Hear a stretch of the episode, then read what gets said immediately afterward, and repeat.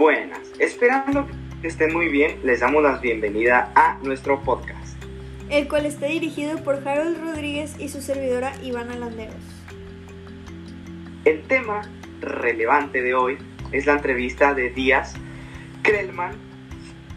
El que el 3 de marzo de 1908 marcó y, e hizo historia con uno de los acontecimientos más relevantes de toda la historia moderna de México, que por cierto en algunas ocasiones se puede considerar como el momento que se hace decisivo para el proceso que dio inicio al movimiento revolucionario. Entonces nos referimos a la entrevista que dio el periodista estadounidense James Kellman, quien fue el que realizó la entrevista al presidente Porfirio Díaz, la cual fue publicada en el periódico imparcial traducida al español el 3 de marzo de 1908. Pero alto, empecemos con que la Revolución Mexicana fue un conflicto armado que se inició en México en el 20 de noviembre de 1910, lo cual da relación al porfiriato, pues los antecedentes del conflicto se remontan a la situación de México bajo la dictadura conocida como el porfiriato. Me refiero a que Díaz ejerció el poder en el país de manera dictatorial desde 1900, no, desde 1876 hasta 1911. Y pues bueno, la pregunta más grande que se ha hecho es ¿cómo le hizo Porfirio Díaz para mantenerse en el poder?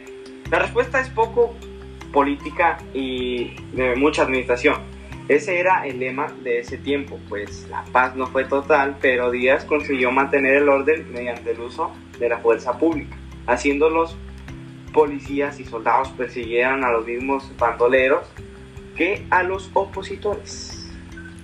Y bueno, ya sabiendo esto, se podría decir que la parte de la entrevista que dio Díaz era una amplia justificación de la dictadura ¿A qué me refiero? Que en los tres anuncios desataron las pasiones políticas de manera irreversible, encontrando el primero, que fue un día que reconoció que los mexicanos estaban preparados para la democracia y en el segundo anunció su retiro de la vida política, teniendo que en el tercero ya abrió las puertas para la que oposición dejara la clandestinidad y compitiera en el terreno de la ley.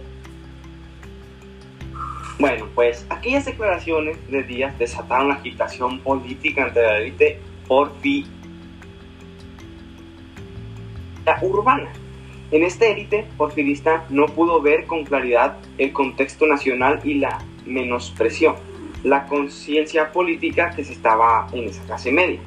Fue en ese estrato social donde se desató la movilización social de 1910 a pesar de las tempranas declaraciones de Bernardo Reyes. Un sinnúmero de simpatizantes de clase media comienzan a organizarse para buscar a mediano plazo lanzarlo como candidato a la vicepresidencia. Pero, pero con su rechazo definitivo, sus partidos decepcionando decepcionados se sumarían a la Cruzada Democrática de Francisco Madero, en el cual la entrevista.